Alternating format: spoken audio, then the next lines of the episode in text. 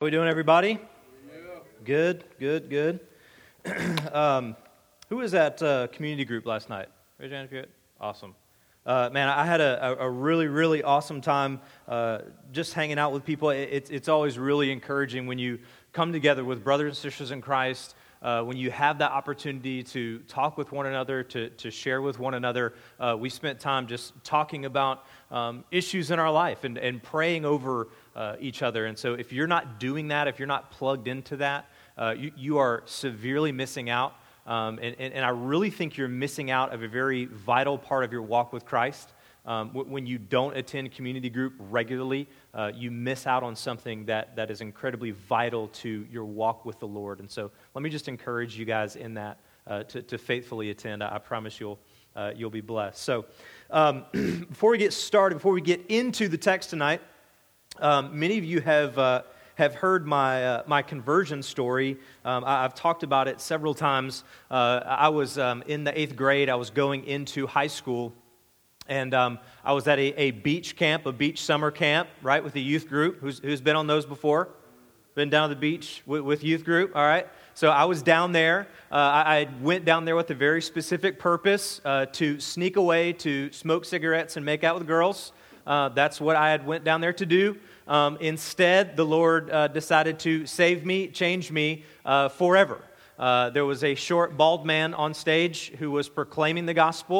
Um, I had heard the gospel tons of times before. I'd heard the gospel message preached, uh, but for some reason, uh, something was different about that Uh, that time that I heard it, uh, and, and the scales were taken off of my eyes, and I became acutely aware of my sin and my shame and uh, all of that in my life, and, and I realized that I needed a Savior, got saved um, right then and there uh, on a dirty hotel floor um, in Daytona Beach, Florida. Um, so I have a tendency, and some of you guys know me, whenever I do something, I just go all the way. I mean, I, I jump in with both feet. It is it is my nature. It's how I'm made. And so um, I, I jumped into the, the Christian life with both feet. I mean, uh, my, my pappy always tells me, if you're going to be a bear, you know, be a grizzly. And so that's, you know, that, that's what I was about. And so I came back. I became the youth pastor's assistant.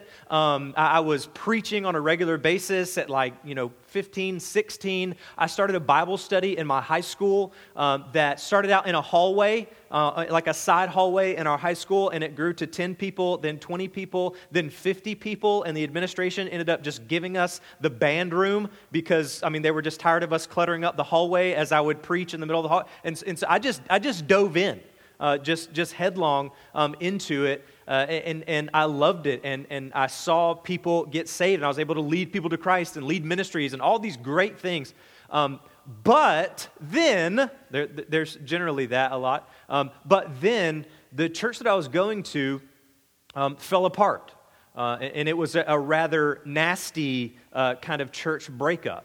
Um, and after that, I walked away from church, and because I wasn't connected to other brothers and sisters in Christ, because I wasn't walking in community with them, slowly but surely I began to compromise this, compromise that, um, and, and then there again, because I go all out with everything, um, I jumped headlong into this way of living. Okay, uh, so, you know, big into alcohol, drugs, sex, you know, just, I mean, I, I'm going to, you know, headlong this way or headlong this way. Uh, I'm going to jump headlong into this and began to walk in a, a cycle of destructiveness until I found myself in jail, okay?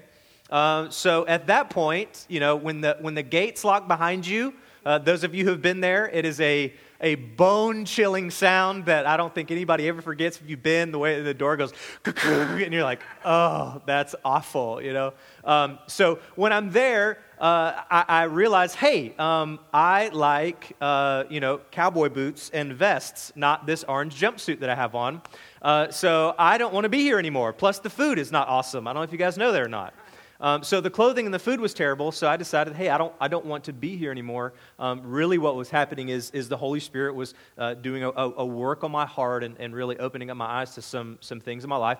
So then I come out of that, and now I'm back in both feet with Jesus. I am, uh, you know, I, I became a pastor. I got married, uh, launched out, planted a church, having kids, preaching again. Uh, so, so that's kind of my story in, in a nutshell, and I think a lot of people would have a very similar testimony in the sense that I was walking with Jesus, um, I have a season of rebellion, uh, but then I came back to the Lord. How, how many How many of you, that, that describes you, okay? Okay, lots of you, but lots of you. Um, the question is, and, and it's actually going to be addressed in the text tonight, in my season of rebellion, was I saved?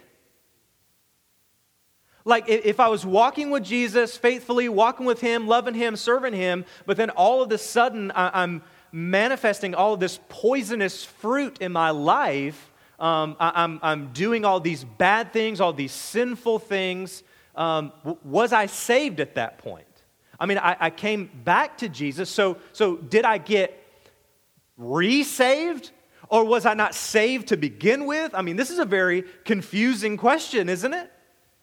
I mean, th- this idea of um, can a person lose their salvation is is a big, big topic in, in Christian debate. I, I don't know if you guys are aware of that. People have been debating this like since Jesus left. You know, He ascends into heaven, and I'm sure one disciple turns and looks to the other. Hey, can we lose our salvation? I mean, I'm, it's like instantly they start debating this idea of can a person lose their salvation, okay?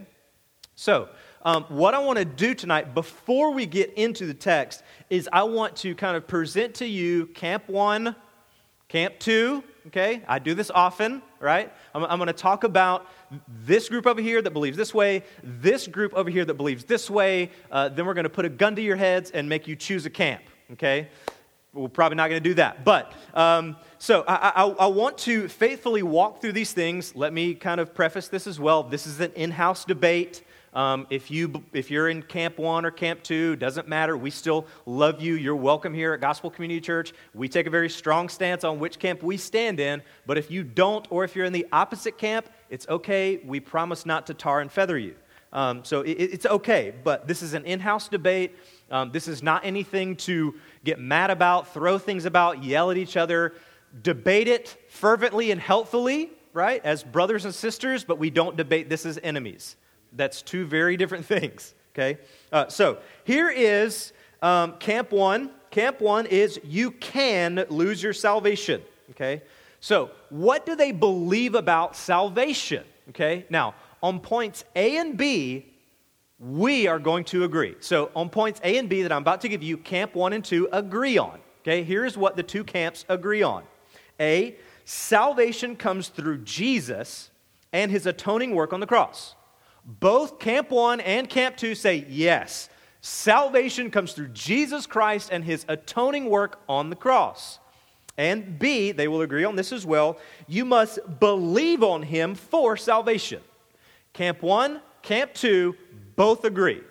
Salvation comes through Jesus' atoning work on the cross, and you must believe on Him in order to be saved. Both camps agree. At this point, everybody is best friends, you know, wearing matching sweaters and riding tandem bikes. We're all best friends right now, okay? We all agree.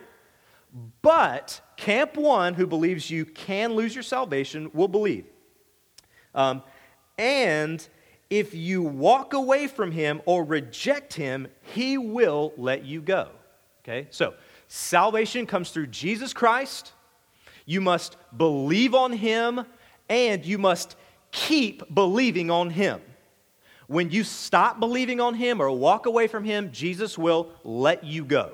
Okay, God the Father, God the Spirit, Jesus, they, they will say, if this is the path that you want to go down, if you want to deny me, if you want to ignore me, if you want to become an atheist, agnostic, Buddhist, Hindu, um, whatever other religion you want to partake in, I will let you go. Okay, that that is their view. That that's where they stand. They have what is called a synergistic, everybody say synergistic? Synergistic view of salvation, okay? Meaning that you work together with God. Synergism, working together. You work together with God for your salvation. Here's a picture. Um, everyone is out there, right? All of humanity. God says, I'm extending my hand, okay? Here it is. Here is my hand of salvation. Whoever wants it, come get it, okay? And Some people, those who choose him, choose to believe in him, they reach up and they take God's hand.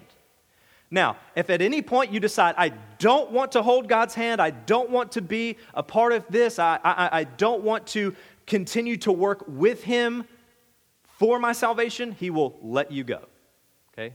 That, that is the synergistic view uh, of salvation, and then uh, what happens as far as persevering uh, is concerned. That, that is camp one. Now, camp two.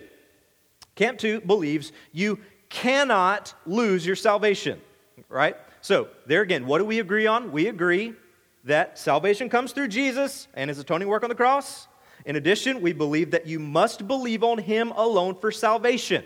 We both agree. Now, here again, here's C, where we kind of diverge. And since your salvation is in the hands of God, he will not let you go. Okay? This is monergistic. Everybody say monergistic. Monergistic view of salvation. Mono meaning what?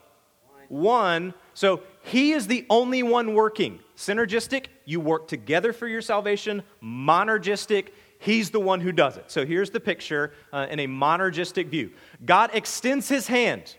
I am here. I am Jesus Christ. Come on the cross to die in your place for your sins. Come and take my hand and be saved.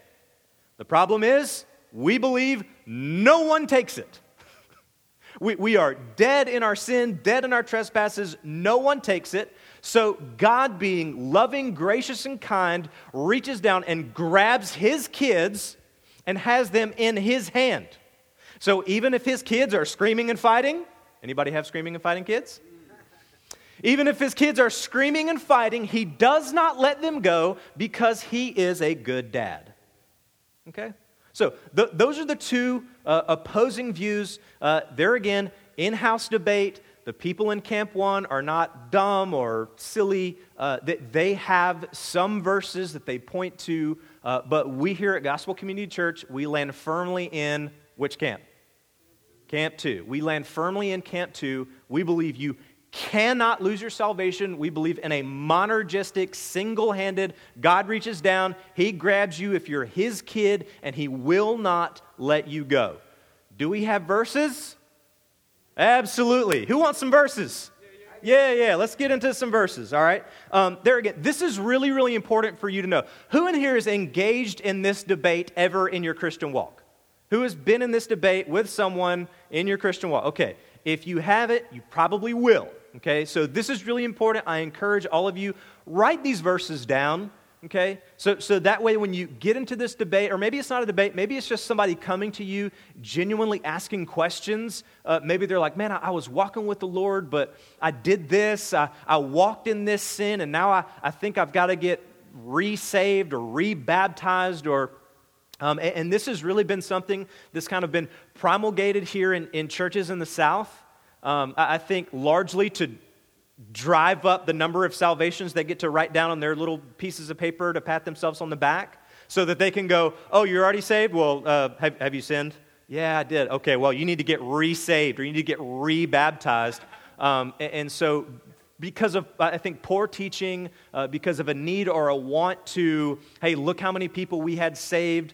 Well, they were already, anyway. Um, so I, I think this has just been poor teaching, especially here in the South, where there's a church on every street corner. So um, this is important for you to know. I want you to know these verses. I want you to write them down, tattoo them on your forehead. So do we have verses? Let's go. Uh, we're we're going to mainly stay in John. Okay, I just want to show you, because we're studying the book of John, I want to stay in John. Go to John chapter three.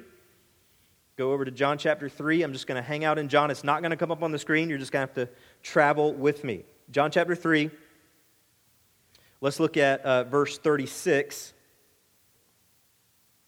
John chapter three, verses thirty-six. Whoever believes in the Son has eternal life. Okay, go to uh, chapter five, verse twenty-four. Chapter five, verse twenty-four. Truly, truly, I say to you, whoever hears my word and believes in him who sent me has eternal life. Okay? They, they have it. They possess it. What's the it? Eternal, meaning forever. Now, uh, what Camp One will want to do is they'll want to take that eternal life and really focus on the quality of it, okay? It's not necessarily that it's eternal meaning forever, but it's eternal meaning you got to have a really good quality of life. It's an abundant life, okay? And, and we would say yes to both.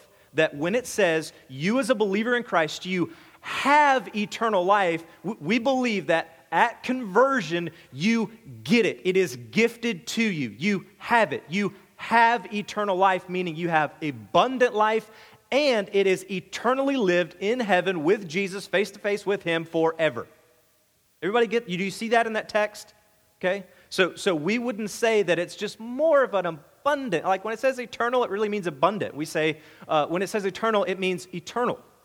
So so we believe you have it when you become a believer. Let's look at some more verses. John chapter six, verse thirty-seven. John chapter six, verse thirty-seven. All that the Father gives me will come to me, and whoever comes to me, I will never cast out. Camp One will say, when he says never, he doesn't mean never. Now, here's how Camp One will define it. Uh, they will say, okay, Jesus is the one who will never cast you out. Okay, now, if you choose to cast yourself out, that's a whole different story. Okay? Um, but we believe when Jesus here says, those who come to me, I will never cast out, we believe he will never cast you out. Even if you're walking in a season of rebellion, even if you're mad at him, throwing rocks at him, even if you claim yourself to be uh, an atheist or agnostic or whatever, we believe he will never, never cast you out. Uh, let's look down at uh, verse forty-four. No one can come to me unless the Father who sent me, or sent me draws him, and I will raise him up on the last day. Okay? I will raise him up. No one can come to me unless the Father who sent me draws him, but once he's drawn to me, once once the unbeliever is drawn to salvation, is drawn to Jesus, he makes a promise. This is a promise from Jesus, I will. I'm going to, I will raise them up on the last day. They will have eternal life. I will raise them up. If they come to me, I will never cast them out. They are mine. That, that, that is the language that, that is used all throughout Scripture. So, so the big idea is they will have eternal life. I will never cast them out, and I will raise them up. Okay? Are you seeing the, the pattern here of when it talks about salvation, it talks about what happens in the end? This is a repeated, I will never cast them out. They have eternal life. They are my sheep. Are, are you seeing that language yet? Yeah, nod your heads. Very good. Okay, bobbleheads out there. So uh, is this just John, though?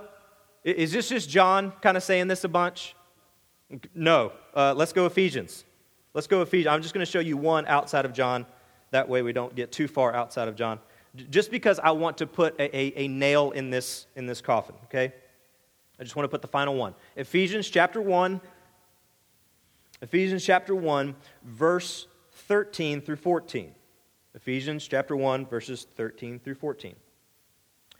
In him you also, when you heard the word of truth, the gospel of your salvation, and believed in him, were sealed with the promise of the Holy Spirit, who is the guarantee of our inheritance until we acquire possession of it, to the praise of his glory. Okay? When you heard the gospel and you believed in Jesus, you received the Holy Spirit as a seal, as a permanent seal. You were sealed in the gospel of Jesus Christ. Okay? In addition, you are guaranteed, okay? That, that's, a, that's a pretty interesting word there. You are sealed and guaranteed. This word guaranteed gives the idea of a down payment, okay? Um, you, you, you've been given the down payment. Uh, you are a possession of Jesus until either you die and see him face to face or he comes back and gets you. He's paid the down payment, and, and the evidence of that is your infilling, your indwelling of the Holy Spirit.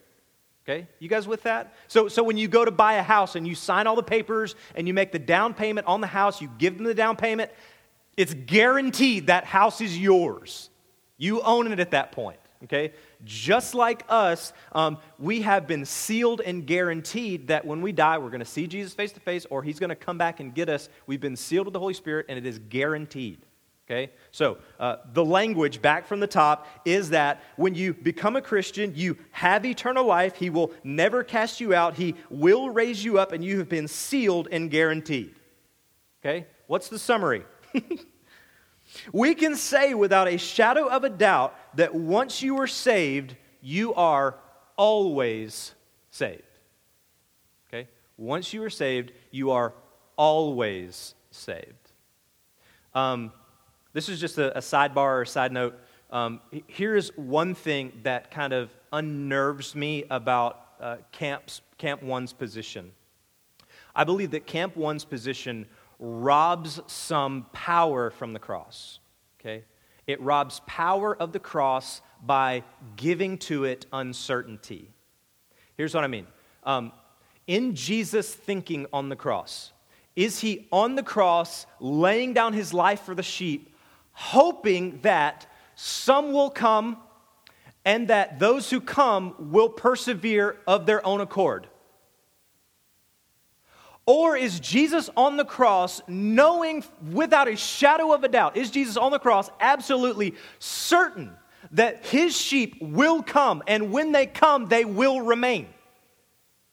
Jesus was not uncertain about his mission. He was not looking down from the cross, looking at the one disciple who stuck around, thinking, oh, this is the only guy. John's the only one. I, I hope I hope people come to me. I hope they do. I hope my sheep hear my voice, and I hope the sheep that do hear my voice, I hope that they remain in me. I hope that they keep believing on me.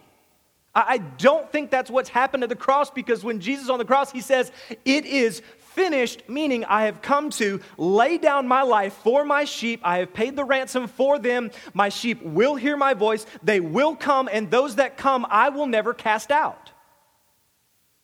Um, and, and so I think that Camp One's position robs power from the cross by robbing its certainty of the salvation of the sheep and the perseverance of them unto eternal life. Does that make sense? Everybody with that? Okay. Um, so let's ask this question in conclusion. Um, what about those who walk away from the faith? Okay? We, we've just said once saved, always saved. We haven't really answered the question of um, what about when somebody does walk away from the faith? What about me when I went on whatever it was that I did, on, on my little rebellion spree? Um, was I saved then? Um, here's how we would answer that question. Um, those who walk away and never return were never saved, okay? First John says it this way: they went out from us because they never were of us. That's what First John says. So can someone walk away from the faith on a season of rebellion and return to the faith?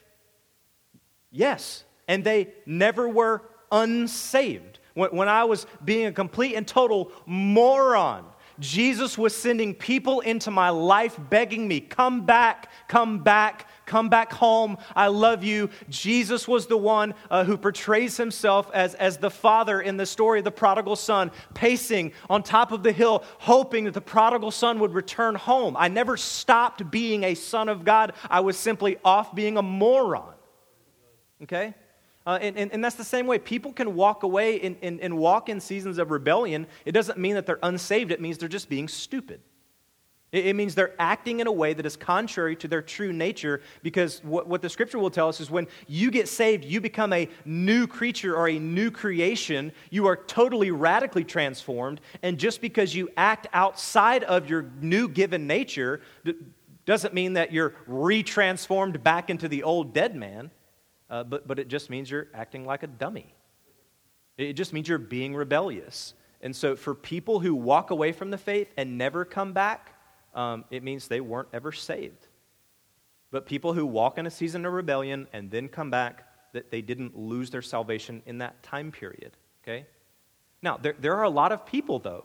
There are a lot of people who are seemingly saved, right? And then they leave and never come back, and you're like, man, I was almost certain, okay? I, I really thought that guy was saved, but now he's, you know, off doing whatever, and he never came back to the faith. Um, well, uh, okay, here's a good example. Uh, you remember Jesus at the Last Supper? He says, uh, one of you guys are going to betray me. And they start looking around. Well, who who is that guy? Why didn't they automatically know it was Judas? Because he blended in so well. I mean, he did what they did. He said what they said. He walked the walk and talked the talk. But he was not really saved. And so there will be people who are very convincing, but really at the depth of their soul, they don't love Jesus. They don't want to be with his people. They don't want to serve his church. They don't have stirring affections for the person and work of Jesus Christ. They don't focus their life or center their life around Jesus. They're, they're putting on a show. They're putting on a facade, okay? Is everybody, you guys understand where we're coming from? You with me? Yeah. Very good, okay. Um, so here's the big idea. Um, what we're saying is, if a blind man receives sight, you're never going to see that blind man walking around with dual pirate eye patches on. Because seeing is too glorious. You understand? So, so if a guy is blind from birth, he's never seen anything, he gets miraculously healed, The, the next six weeks, that guy isn't going to go, eh, sunset isn't all it's cracked up to be.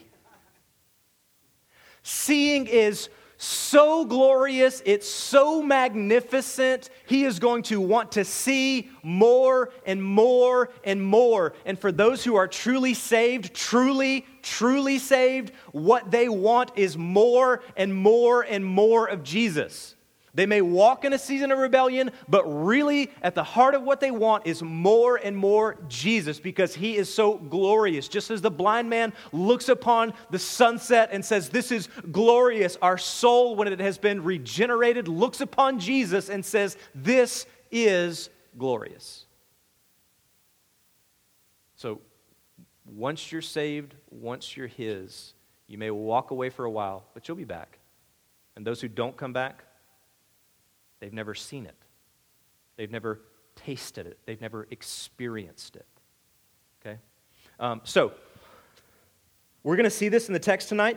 I wanted to do all that work beforehand, so I would have to do less work when we actually get into the text. So that's where we stand. That, that's Gospel Community Church's standpoint. I've, I hope I've argued well from Scripture. Um, so what I want to do um, is I want to give you an overview of the text tonight. Um, when I give overviews, I'm not just giving you an overview of where you're going. I'm hoping that in giving you these overviews of the text, I'm helping you learn how to study the Bible, okay? Doing an overview of a text is a very uh, useful resource, a very useful tool. I encourage you in your own personal study, in your own personal Bible reading time, create overviews for yourself, okay? Just look at the overflow of the text and go, okay, I think step one in the text, this happens. Step two, I think this happens. Step three, this happens, okay? So I'm, I'm hoping when I give you these overviews, you, you're learning how to read the Bible. You're learning how to study the Bible. Let's look at the overview uh, of the end of chapter ten, okay? Here, here's what we're going to see in the text tonight. Number one, John uh, will give us a backdrop of the story, and then the Pharisees will ask Jesus a dumb question. Okay, so John is going to give us a, a backdrop. Okay, he's going to paint the mountains and the trees. Okay, um, he's going to give us the backdrop. He's going to do uh, Bob Ross and that the yeah. So he's going to do the happy little trees and mountains, right? And, and then later on, we're going to see the cabin in the middle with the you know smoke coming out of the chimney. But what John is going to do is he's going to give us the backdrop. He's going to tell us that this is the Feast of Dedication, um, and he's going to tell us that uh, this is, they're walking around in Solomon's uh, Colonnade. And so it's important to know. He's going to paint some backdrop for us. And then to the conclusion of that, the Pharisees come to Jesus, and they ask a really dumb question, okay? Um, which is okay, because I ask Jesus dumb questions all the time. So number two, Jesus answers their question by restating what he already said, because they did not get it the first time, or the second time, or the third time, or the fourth, or the fifth, or the sixth, or the seventh, or the thirty-second, or the... So, so they come to Jesus, they ask the same old question, they ask this question again, right? And he gives them the same old answer because they simply don't get it. Here's the question.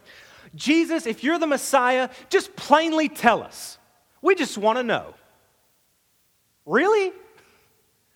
Really? He, he's already plainly told them. He's told them plainly. He's told them loudly. He's told them softly. He's stood on one foot and told them. He's told them in a metaphor. He's told them in, in an allegory. He's told them in a simile. He's told, I mean, what more do you want from the guy? Um, he, he's told them. He, he's told them, but they come and, and ask the question again. And so he tells them uh, again. He, he tells he tells them again. Number three, all hell breaks loose and they try to murder Jesus. So at the conclusion of him explaining to them yet again who he is, what he's come to do, the fact that he's going to preserve the saints till the end, he adds on this statement, I and the Father are one, and they lose their minds. All hell breaks loose, and they try to murder him. They, they try to kill Jesus. Number four, uh, Jesus stalls, I think, with a quirky and sharp theological argument found in Psalms.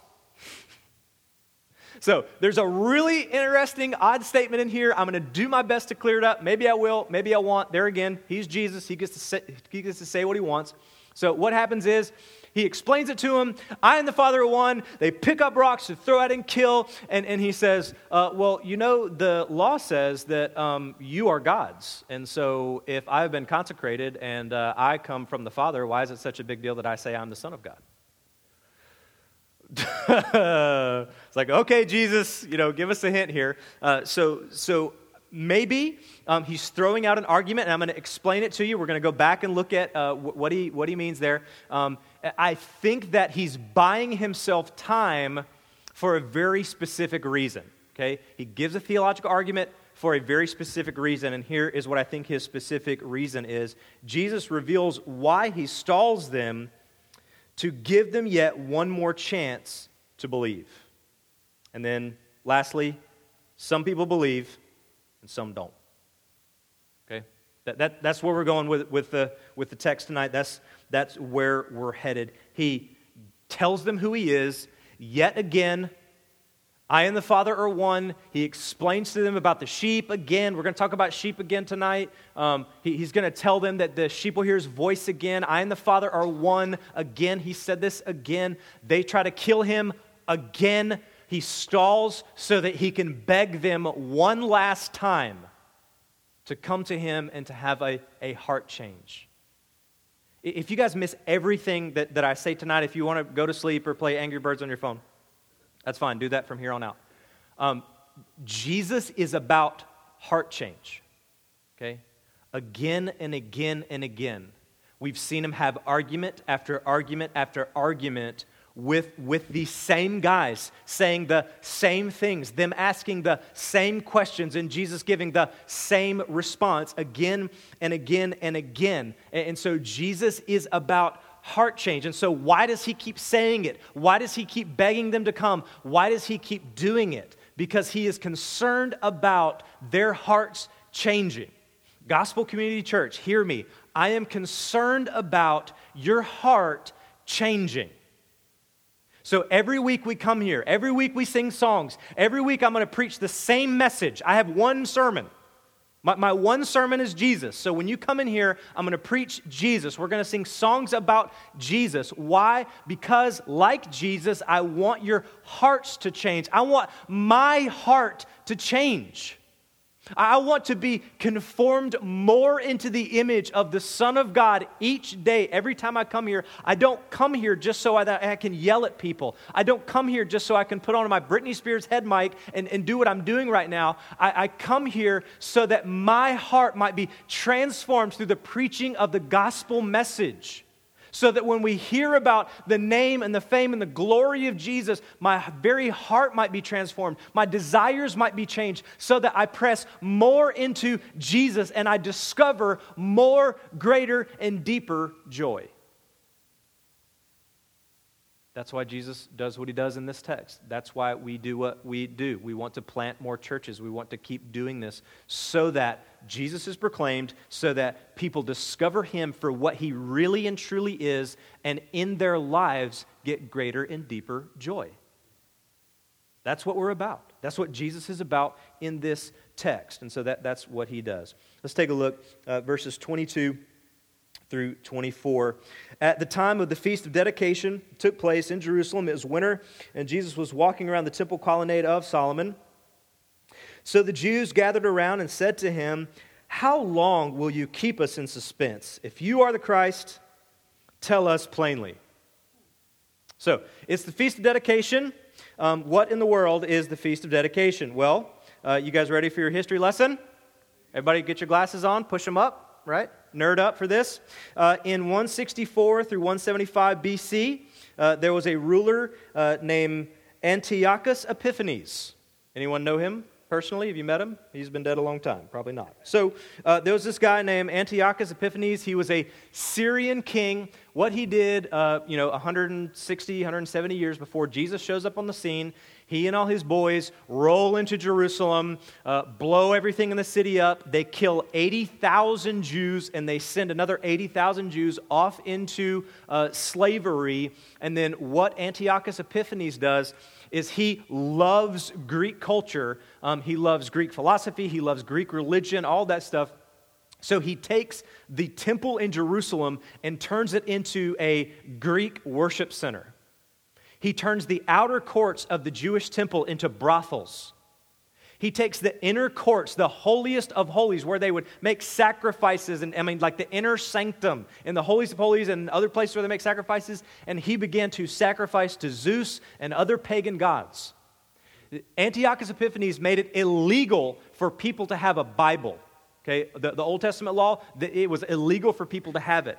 And if women would um, circumcise their sons, they would actually crucify the women and they would hang their babies around their necks. The, this guy was no joke, okay? He, he, he wasn't playing. He, he comes in and totally destroys and wrecks. And you have to understand the, the old uh, way, the Jewish religion, that the way that system worked, I mean, the temple was the center. It, I mean, it's where they went to worship. It's where they went to get cleansed of their sins. It's where they made their sacrifice. I mean, it's it was it. And so for, for this guy to come in and do such a thing was just horrendous, okay? So just like in any good story, uh, a, a hero rises up. Okay, this guy's name was Judas Maccabeus, and he rises up, him and his brother, and they gather their band of dudes, and they roll in, and they overthrow uh, the, the Syrian king, and they take the temple back, and they go and they they cleanse the temple, they clean, they you know get out all the, the brothel stuff, and they they cleanse the altars, and they do all that stuff, and they and they set the temple back up so that people can come back in and worship God and begin to make sacrifices and be atoned for their sins, so on and so forth. So when they did that, it was around December, the month of Kislev, um, uh, around the twenty-fifth. And so they created this ceremony called the Feast of Dedication, where they dedicated the temple back to God. Okay, they would do that, and they would take candles and they would light them, much like we know today as Hanukkah. Okay, so so that's where Hanukkah comes from.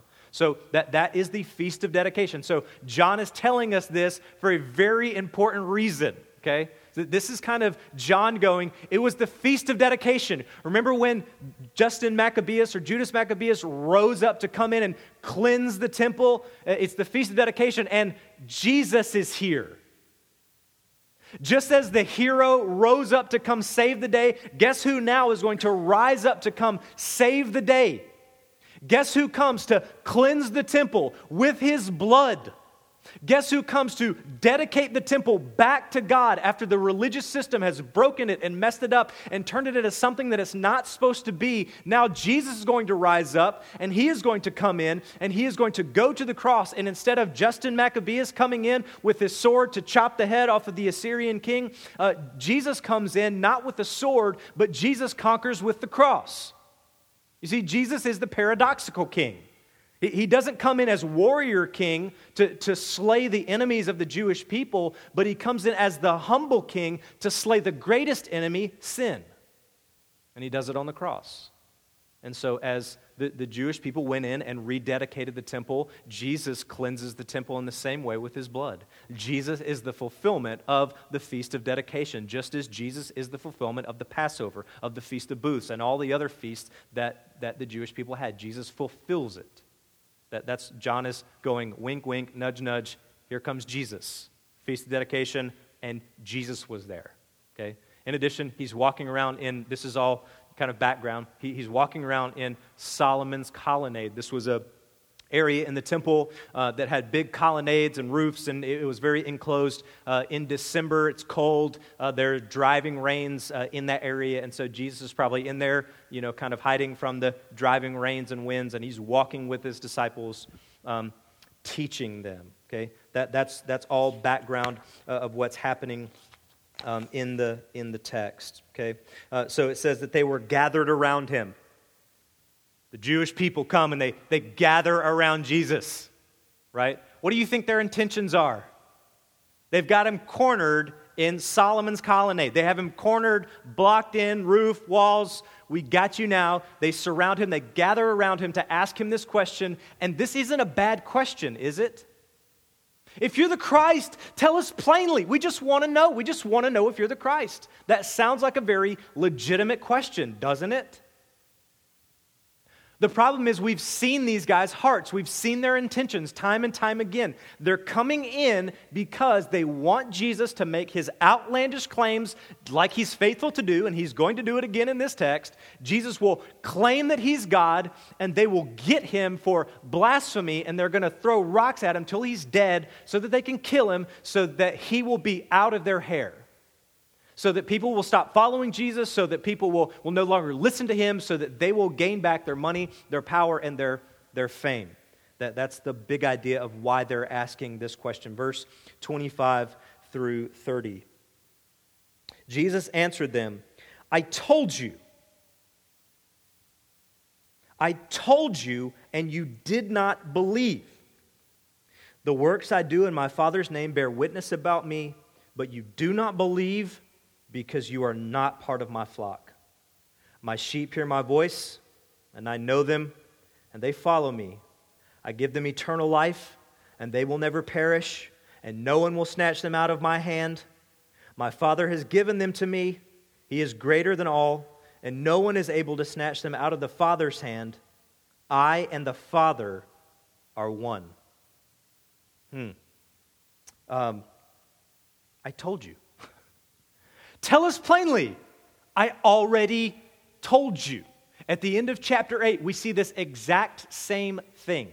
He says, before Abraham was, I am. You can't get any more plain than that. He makes that statement. What do they do? They pick up stones to stone him, to throw at him. He has already clearly, plainly, emphatically told them, I am God. I am equal with the Father. He's, he's already told them clearly. Right? He, he's already said it. And then he even backs it up. This is how humble um, and, and compassionate and patient Jesus is, that he doesn't just say, I already told you, and walk away, but he says, I told you, and, and my works bear witness. R- remember me? Remember like the... the big jars that they filled up with water and I turned them into wine. Remember the bread I, I fed a whole bunch of people with. Remember all of, remember the guy I spit in the mud and, and, and I put mud on his eyes and he could see again. Do, do you remember all of these works that I've done? My works bear witness to the fact that I am who I say I am. I, I've already, I've already told you, and, and my works, they, they bear witness about that simple fact, okay? Verse twenty-six, but you do not believe because you are not part of my flock. I've already explained it to you. I've already told it to you. Not only have I done it, but I've also shown you. I've shown you. I've told you. I, I did both of those things. And you don't believe. Why don't they believe? He explains it very clearly. Verse twenty-six, they don't believe because you are not a part of my flock. Then he says this, my sheep hear my voice, and I know them, and they follow me. Sheep, listen, sheep intrinsically know the voice of Jesus. I saw that um, very early on when we were at the hospital with Lydia. Um, she was in her little isolate unit, and the doctors and stuff would come in, and, and they would talk. Other people would come in, and they would say things. I would walk into that room, and when I would speak, Lydia would react in a way that she did not react to anyone else. She she would open her eyes up real big, or she would take her tiny little hands and go like that. Like she would just, you know, freak out when I would when I would talk or when I would speak. Why? Because she intrinsically knew my voice. I didn't have to teach it to her. I didn't train her. Like Ringo, my dog, he knows my voice because I trained him to know my voice. I would take a treat and I would hold it on his nose and I would say, "Ringo, Ringo, Ringo," and I would give him the treat, right? That's how that worked. I didn't do that with my daughter. I didn't hold the bottle and go, you know, "Lydia, Lydia," to teach her the sound of my voice. She intrinsically knew it. Why? Why did Lydia intrinsically know my voice? Because she's mine. Because she's my daughter. Just as we are the sons and daughters of God, we intrinsically know the voice of Jesus. We intrinsically know the voice of the Father. So, so as Jesus shows up and he proclaims his message, and then he gives that message to us to then go out and proclaim, there will be people who do not respond. Why don't they respond? Because they're not his sheep. There will be people who do respond to the voice of God, to the sound of God, to the message of God's preached word, um, because they are his sheep. Intrinsically, they recognize the voice of God by virtue of them being his sheep. Um, so th- this is what Jesus tells them. Plainly tell us. Plainly tell us. And, and he says, well, you know what? I've already plainly told you. And the problem is, um, some of you simply aren't going to come to me because my words are foolishness to you. They, they don't make any sense to you. And you guys have realized this. Those of you who share your faith often, those of you who've talked to other people about Jesus, you'll start talking about Jesus and how he's changed your life and, and how he can change their life too. And they just look at you like you are nuts. It's not about stuff. It's about Jesus. It's not about your big house. It's not about your job. And, and they're like, "Are you crazy? That that that means everything. Family and career. That is the capstone. That that is it. That is the highest and the greatest. Your your family and your career." And we're going, "No, no, no, no. It's Jesus." And they're like, psst. They don't get it. They can't hear you. Now, doesn't mean you should stop saying it to them. But some people just don't get it. Jesus says, I, I, I told you plainly, but some of you just aren't going to get it because you're not my sheep. Now, what Jesus is about to do um, is unlock uh, a, a very interesting and, and progressive way to look at our salvation. Okay, this is how it happens. This is now where we're about to get into uh, perseverance of the saints. Okay, so uh, here's what, let's just look back at twenty-seven through thirty. I'm just going to read it again. My sheep hear my voice, and I know them, and they follow me. I give them eternal life, and they will never perish, and no one will snatch them out of my hand. My Father who has given them to me is greater than all, and no one is able to snatch them out of my Father's hand. I and the Father are one. Okay, number one, here's what I want you to see. Number one, his sheep will come. Okay? I speak, they they hear me, they're going to follow me. Without a doubt, intrinsically, his sheep will hear his voice by virtue of being sheep, and they will come. Number one, um, his sheep will come. Number two, Jesus will not lose them, okay? The sheep are going to come, they will come. Number two, Jesus will not lose them. Did you see the, the trifecta of emphatic statements there? Look look back at twenty-eight. I will give them eternal life. They will never perish. And no one will snatch them out of my hand. That is three emphatic. I'm going to give them eternal life. They will not perish, meaning um, at the last days or the judgment, when God shows back up, the wrath of God will not rain down on them, and they will not be separated from me in a real place called hell. What's going to happen to them is they're going to go be with me. They're not going to perish. So I'm going to give them eternal life. They will not perish, and they will not be snatched out of my hand. So the sheep are going to come. When the sheep come, Jesus will not lose any of them. And thirdly, what we see in here, this happens by the greatness of God. Did you see that in, in twenty-nine? My Father who has given them to me is greater than all. So how do the sheep come? How does Jesus not lose any of them? By virtue of the greatness of the Father. So here's a question. Can Satan and demons rally?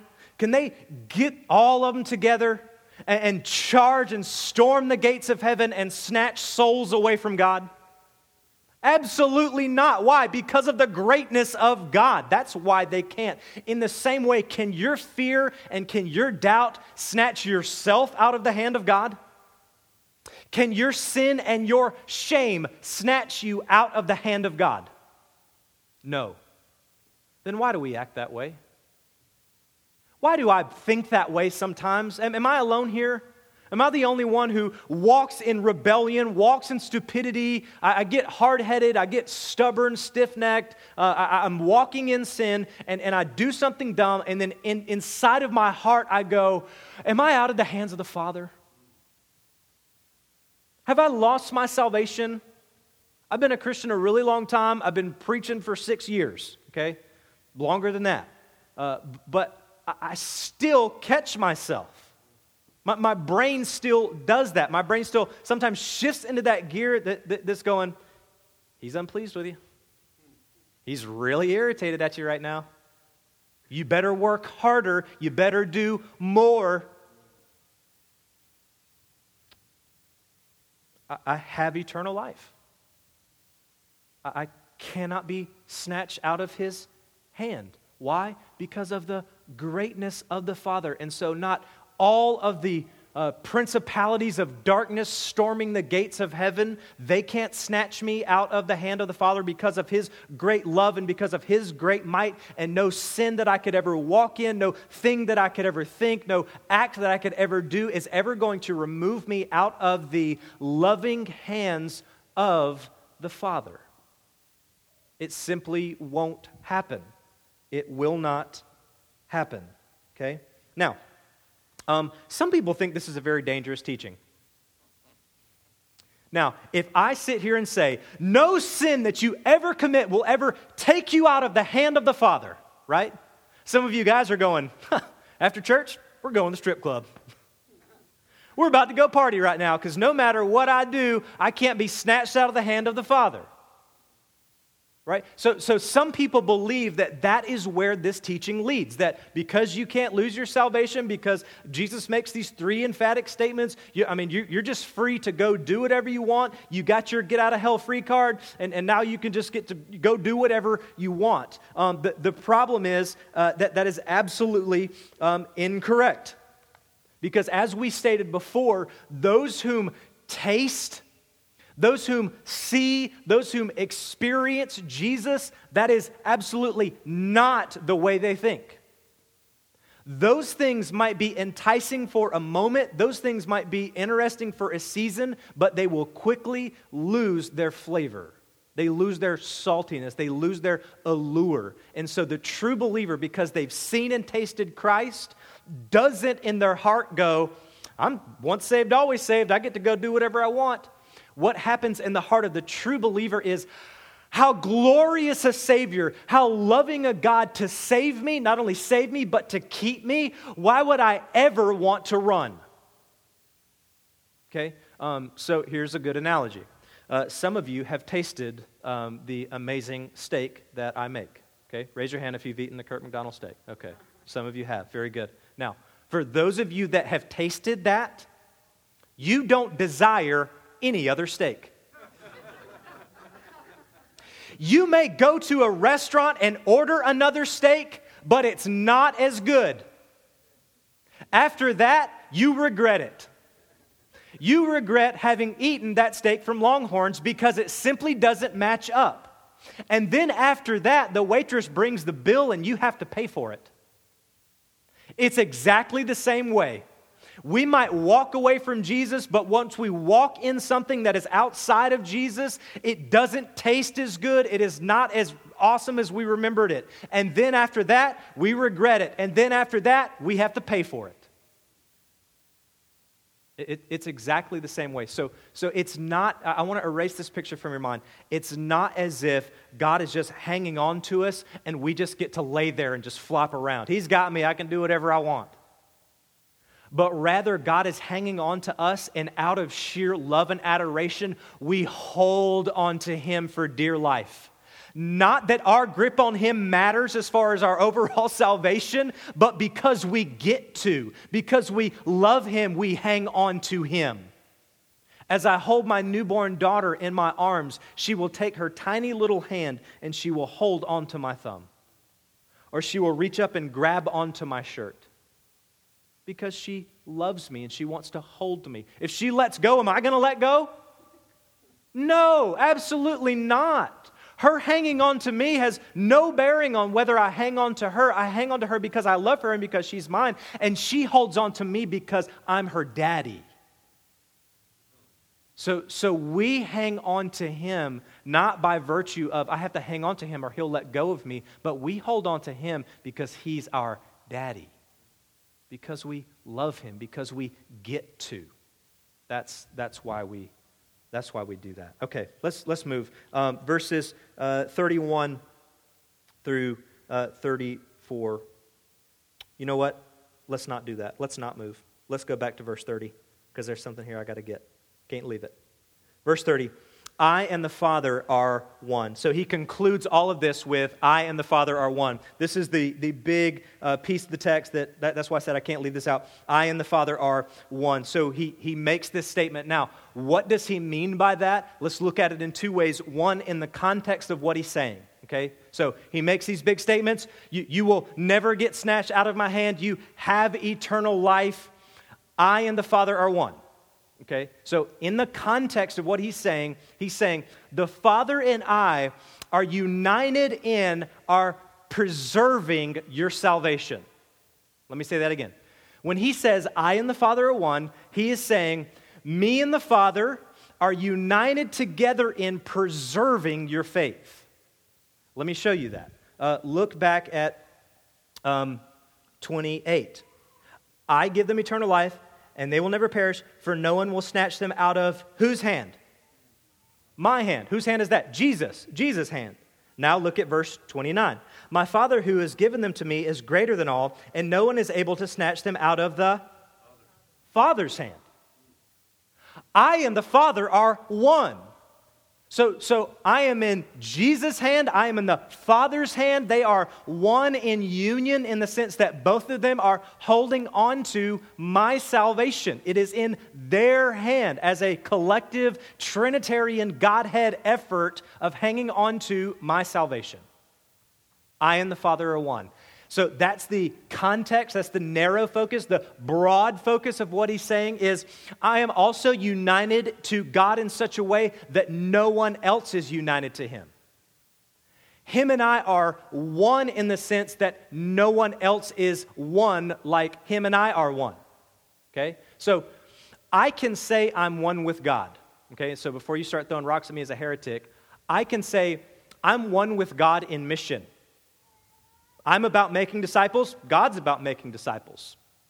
Um, God the Father and I are one in affection, meaning um, I, I love my wife. I love Jesus. I love uh, this church. God the Father loves all those things too. So God the Father and me, Kirk McDonald, we're one in mission. We're one in um, affection. But what Jesus is saying is that He is one in a unique way that no other person is one with the Father like that. Okay? So, narrow, narrow focus. Me and the Father are one in the sense that we both hang on to your salvation. Broad context. Me and the Father are one in a sense that I am equal to God. That's what the Jews hear, and here's how they respond.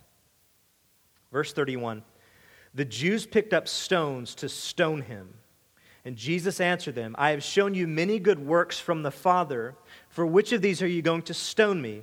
And the Jews answered him, it is not for the good works that we are going to stone you, but for blasphemy, because you, being a man, make yourself God. I want you to get the violentness of what's happening here. This isn't like um, like you go pick up seashells on the beach, like gathering, you know, just, oh, there's one. Oh, here's another. That That is not how these guys are picking up stones. They're not meandering through the temple. Oh, I've found a rock to throw at Christ. This is violent. This is cursing. This is shoving. This is getting stones, gnashing teeth. We've got him cornered, and we're going to throw rocks at him until blood pours from his ears and he is dead. They are extremely angry at the fact that he said, I and the Father are one. Why? Because it was nails down a chalkboard. Three times a day, the Jews would recite a prayer called the Shema. It's found in Deuteronomy chapter six, verse four. It says, Hear, O Israel, the Lord our God, the Lord is one. And Jesus just said, I and the Father are one. The Jews understand Jesus to be saying, I am equal with God. That's the claim he made. That's what they understand. Um, and, and so they pick up stones to stone him. Jesus says, why are you guys picking up stones to stone me? What good work have I done? Was it when I healed the guy? Was it when I fed everyone bread? What is it? What work are you doing this for? What, what have I said to offend you? And they said, you, a mere man, make yourself to be God. And so they pick up stones to stone him. Here's Jesus' reply, uh, verse thirty-four. Jesus answered, "It is not written in your is it not written in your law? I said you are gods. If he called them gods to whom the word of God came, and scripture cannot be broken, do you say of him whom the Father consecrated and sent into the world, you are blaspheming because I said I am the Son of God?" Did anyone just go cross-eyed? I did a little bit. Okay.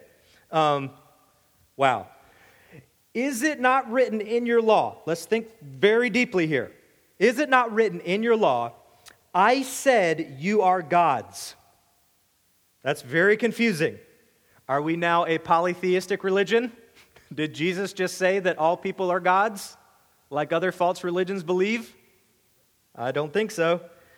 If he called them gods, to whom the word of God came, and scripture cannot be broken, do you say of him whom the Father consecrated and sent into the world, you are blaspheming because I said I am the Son of God? Okay, what in the world is Jesus talking about? Now, this is where the doctrine uh, of perspicuity comes in handy. Okay, what in the world did I just say? Um, perspicuity. When you come upon a really confusing text, you go look at other texts that are more clear to help you understand the really confusing one, okay? No idea what this says. Let's go find some text that talks about this so we can understand it. Okay, so is God teaching, is Jesus teaching polytheism, that there are many gods? I said you're gods. Okay, uh, we would look to, what's the verse that I just quoted? Deuteronomy six four, Hear, O Israel, our God is one. Uh, Isaiah chapter Uh, forty-three and Isaiah chapter forty-four will declare that there is one God. In James chapter two, it will declare there is one God. So is Jesus teaching polytheism? No, he, he must be meaning something else, okay? We need to see that Jesus is making an argument from lesser to greater, okay? Jesus is making an argument from lesser to greater, and he does it by using the Psalms. Now, let's go back and look at the Psalm. Let's go back and look at the psalm that he is quoting so that we don't think that Jesus is a heretic, okay? Psalm eighty-two, here's what Jesus quotes. Psalm eighty-two, I'm going to read one through seven. God has taken his place in the divine council. In the midst of gods, he holds judgment.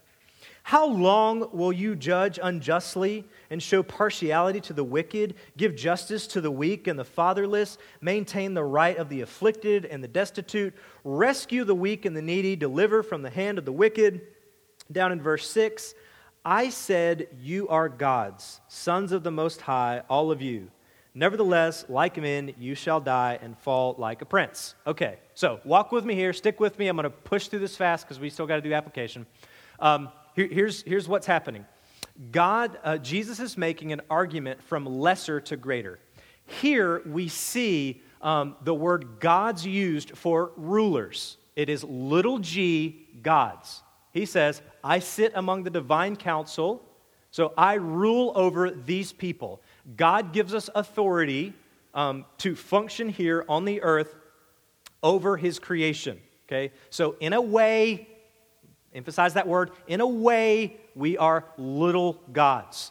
Not divine, not all-knowing, not all-powerful. We are little g, given authority over stuff here on the earth. That's what it means. It's not talking about divineness, holiness, um, all the attributes of God, but it's just another way to say a ruler over stuff, okay? But it does use the word gods, right? So here's, here's Jesus' argument, okay? So the Scripture calls rulers little g gods. I've been consecrated and set apart by God, so shouldn't I, Jesus, all the more be called capital G God? Do you see what he's saying there? Did you guys follow that? So, so he's saying the Scripture uses this word, little g gods, um, and, and it refers to humans when it says it. So I've been consecrated, set apart by God. Uh, I've been sent on a mission by God. I am equal with him. So shouldn't I be called capital G God all the more? Do you see him making the argument from less to greater? Let me give you an example. You guys remember the movie Crocodile Dundee? The guy pulls out the little tiny knife. Crocodile, Crocodile Dundee says, that's not a knife. This is a knife. Do you see the argument from small to greater? Right? Light beer versus craft beer. Small to greater. Right? Do, do you see that? Tea that we drink here in America versus tea that they drink in Britain. Right? They, they will say that that's, you know, that's not tea. It is tea, but they're saying that's not tea. This is tea. Right? Do you guys get that? You understand what Jesus is saying here? He, he's making the argument from less. You guys are given authority over stuff, and it's used the word gods. I've been given authority over the entire universe as equality with God the Father. I think I'm entitled to call myself God. So put the rocks down. That, that's what he's saying. So he, he makes this argument from Scripture, um, I think, to buy himself some time because he wants to give them the gospel one more time. He buys himself time with this complicated God's God argument because he wants to beg them and plead with them to come to him. Let's look at the rest of the text. Verse thirty-seven, if I am not doing the works of my Father, then do not believe me, but if uh, but believe the works that you may know and understand the Father is in me and I am in the Father.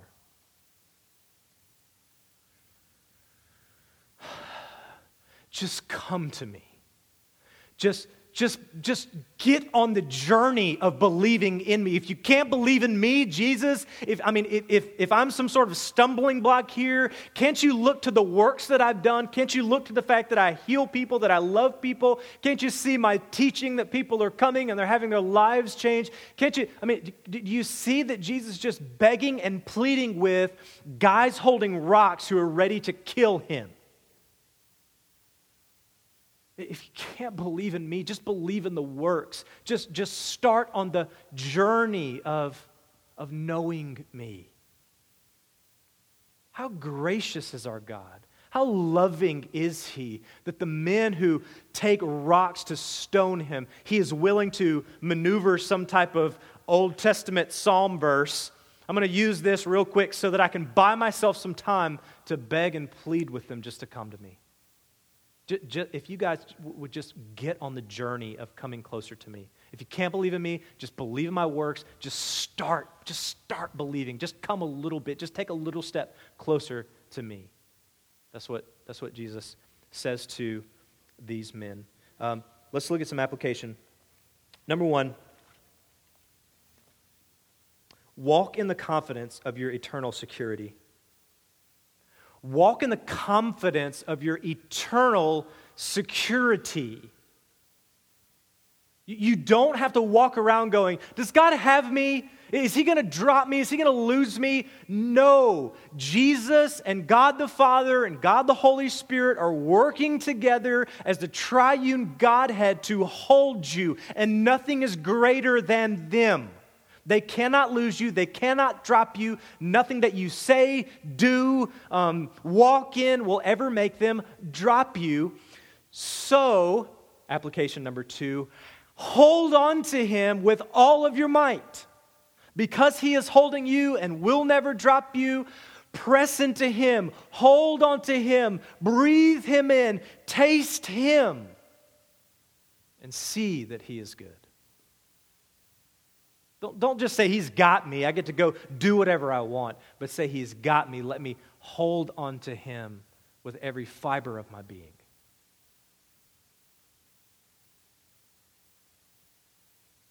Lastly, after hearing the word of God taught, don't leave here unchanged.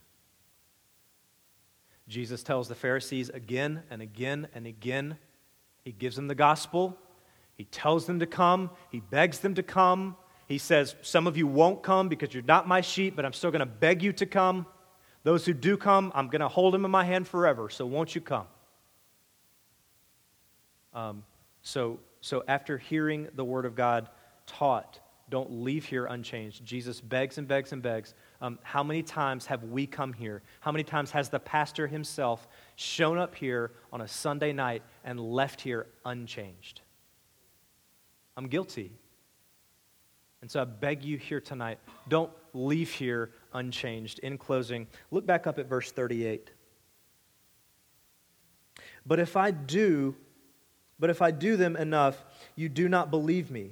Believe the works that you may, here's what I want you to see at the very end of the verse. Believe the works that you may know and understand that the Father is in me and I in the Father. That word know and understand in the Greek is actually exactly the same. I want you to know and to know more. I want you to know and to know. I want you to understand and understand. I want you to press in and press in some more. I want you to keep pressing in. I want you to become more and more and more like me, more and more and more like Jesus. Jesus presses in all the way to the cross, and he lays his life down for the sheep, and he holds on to the sheep, and he never lets go of the sheep so that we can know him and know him and know him and keep knowing him more and more and more.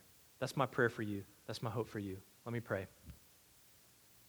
Father, thank you for teaching us your gospel, for showing it to us again and showing it to us again, and after that, showing it to us one more time. Father, thank you that I am in your hands, that you will never let me go. Father, I pray that these people would leave out of here this week with the greatest confidence, with the greatest assurance that you will never let them go. And that that confidence and that assurance would then transfer or translate into them holding on to you with all of their might, wrapping their arms around you and squeezing you and holding you and tasting and seeing that you are good, experiencing the fullness of what it means to be a Christian. Let these people not live some kind of boring, mundane, silly, foolish walk with you, but let them walk in joy and happiness and greatness of knowing and knowing and knowing more and knowing more deeply the Savior, Jesus Christ, who's come to lay down his life for the sheep, to hold on to the sheep, and to never let them go. I ask all these things in Jesus' name. Amen.